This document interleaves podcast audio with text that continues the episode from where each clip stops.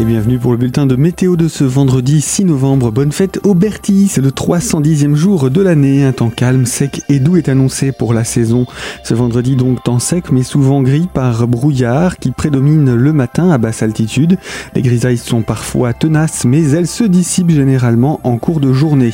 Le tout devrait laisser la place à un temps ensoleillé avec des voiles l'après-midi et il devrait faire doux avec un mercure qui affichait déjà 6 à 10 degrés à l'aube, 18 à 19 degrés au meilleur moment de la journée.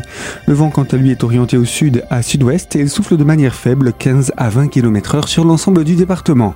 Pour la suite, les hautes pressions restent bien en place et maintiennent un temps sec jusqu'à mardi prochain avec de fréquentes grisailles le matin. La douceur, elle aussi, reste d'actualité.